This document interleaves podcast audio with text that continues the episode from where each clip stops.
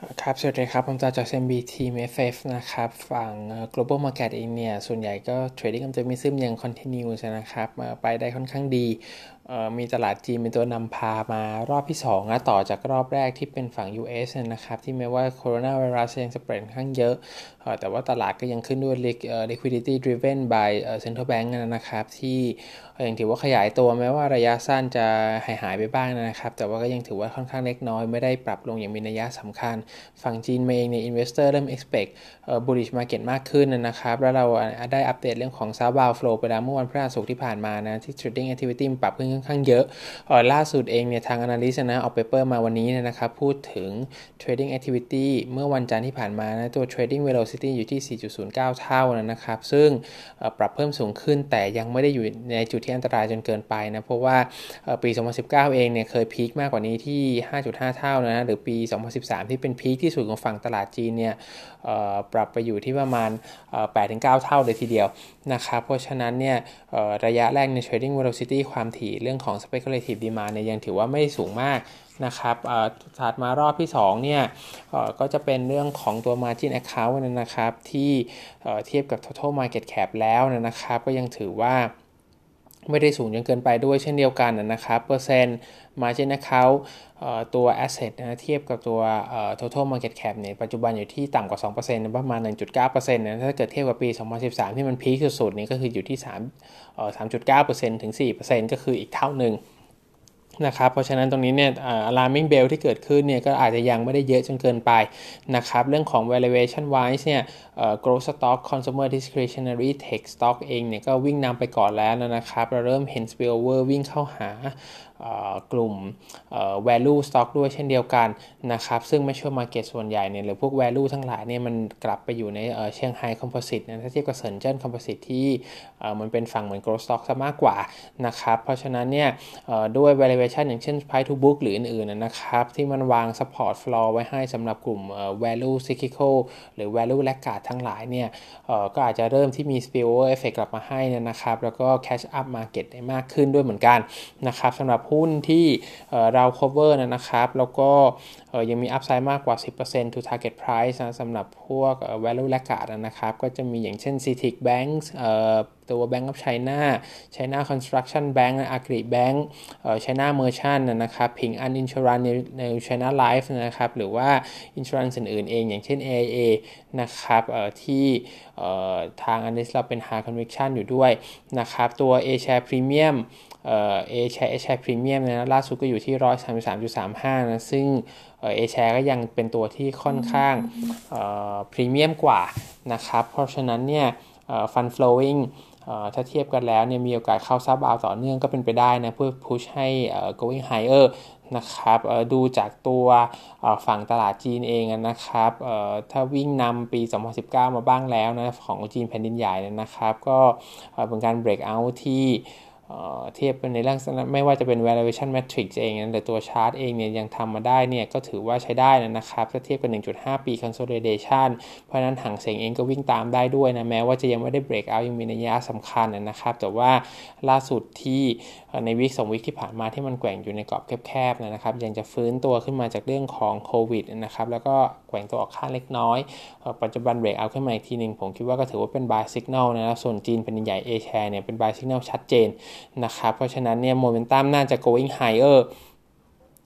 สำหรับ ตัวของตลาดจีนนะครับแล้วก็อาจจะเป็นข่าวร้ายสักนิดหน่อยสำหรับฝั่งตลาดอาเซียนก็เป็นไปได้นะครับ คือข้อดีเล็กๆเนี่ยก็คืออย่างน้อยๆนะครับตัวเซนติเมนต์เนี่ยอาจจะไม่ได้แย่จนเกินไปนะครับก็อยากจะยังพอสับถีบออกไปได้ แต่ว่าการ underperform นะเทียบกับการที่ฝั่งจีน outperform เนี่ยอาจจะเป็นการที่ทำให้ดึงดูดเม็ดเงินเข้าไปเพิ่มเติมนะเพราะว่าผมลองเทียบ relative strength ได้ให้แล้วในโน้ตนะครับ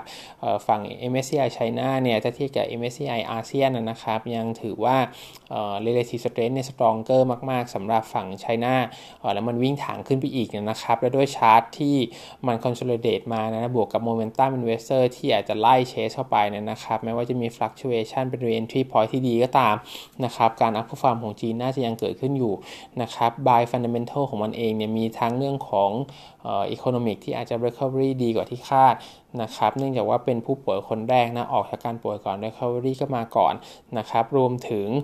คุณภาพของสต็อกเองนะ market size เองหลาย ๆ อย่างนะครับ ที่มันจะเด้งดูได้ดีกว่านะครับ อันนี้ก็ทำให้ฝั่งของจีนเนี่ยน่าจะ outperform อาเซียนได้นะครับ อีก paper นึงมีของเวียดนามนะครับ ก็ expect second half เนี่ย recovery ได้ค่อนข้างดีนะครับ วาง target GDP growth ไว้ 4.5%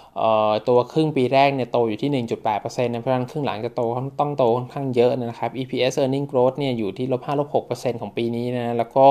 มองว่า index เนี่ยน่าจะ trading เหมือน sideways up กึ่งๆ sideways ไป 840 point ถึง920 point จนถึง year end ปี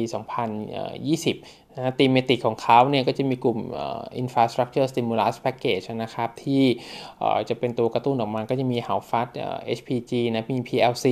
นะครับ หรือว่าเรื่องของ manufacturing relocation จากฝั่ง trade war หรือว่า FTA ทั้งหลายที่เกิดขึ้นนะ ตัวชิงบัคของเขา industry ที่เป็น IE ที่ cover อยู่ก็เป็น top pick นะครับ ส่วนกลุ่มแบงก์ก็จะ sensitive กับเรื่องของ monetary policy นะ ตัว pick เป็น MBB military bank นะกับตัว VIB นะครับ แล้วก็ตัว ฝั่ง consumer retail หรือว่าฝั่ง power นะครับแล้วก็ aviation นะถ้าเกิดว่าเปิดกลับมาแล้วคนเริ่มกลับมาเที่ยวมากขึ้น หรือว่า economy เริ่มกลับมา reopening มีการใช้ไฟมากขึ้น retail ยอดขายเริ่มกลับมาได้นะครับ ก็จะมี VRE มี Mobile World มี FPT ACV แล้วก็ตัว PPC นะครับ สุดท้ายเป็น paper ของทางอินโดนีเซียฝั่ง retail นะก็ Patricia ยัง neutral สำหรับกรุ๊ปนะ top pick เป็น ACE ตัว opposite side ก็เป็นตัว Ramayana นะตัวตีมของเขาเนี่ยก็คือเรื่องของพ n d e m i c ทำให้คนตกงานมากขึ้นนะครับ แล้วก็สร้างบาดแผลเรื่องของ income กับทาง economic activity ไว้นะตัว World Bank เองเนี่ยคาดว่า poverty เขาในฝั่งอินโดนีเซียจะเพิ่มขึ้นจาก 25 ล้านคนเป็น 33 ล้านคนในปีนี้นะครับ คิดเป็น 12%ของ population อันนี้ based on GDP growth แค่ 1%นะครับ ซึ่ง มันมีความเป็นไม่ได้หรือเปล่านะอันนี้ก็ต้องรอดูนะแต่ผมคิดว่าตัวเลขที่มันโลเนี่ยอย่างน้อยๆเนี่ยก็น่าจะมีทำให้คนตกงานจริง ๆ รวมถึงฝั่งของอินคัมเนี่ยที่มีโอกาสหายไปด้วยหรือฟื้นตัวช้ากว่าคาดนะซึ่งเขามองว่าโลทูมิดอินคัมเนี่ยคิดเป็น 34%ของ population นะครับน่าจะ take time ในการ recovery เรื่องของ income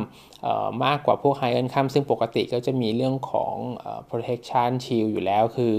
รายได้ข้างสูงอยู่แล้ว โอกาสตกงานน้อยนะไม่ว่าจะเป็นเรื่องของความ skillful มากกว่านะนะหรือแม้ว่าจะถูกลดเงินก็จริง แต่ว่าเงินก็ยังมีมากกว่าใช้จ่ายได้มากกว่าอยู่ดีนะครับ ซึ่งตรงนี้เองเนี่ยเขาก็เลยมองว่าอะไรที่จับ to low end segment นะครับ อย่างเช่น Ramayana เนี่ยฝั่งแฟชั่นเนี่ยก็จะถูก เรื่องของ traffic เรื่องของ same-store sales growth ก็จะหายไปนะอย่างหนึ่งเจอเรื่องของ disruption ในฝั่งของออนไลน์ด้วยนะครับ ส่วนของ a เองเนี่ยจาก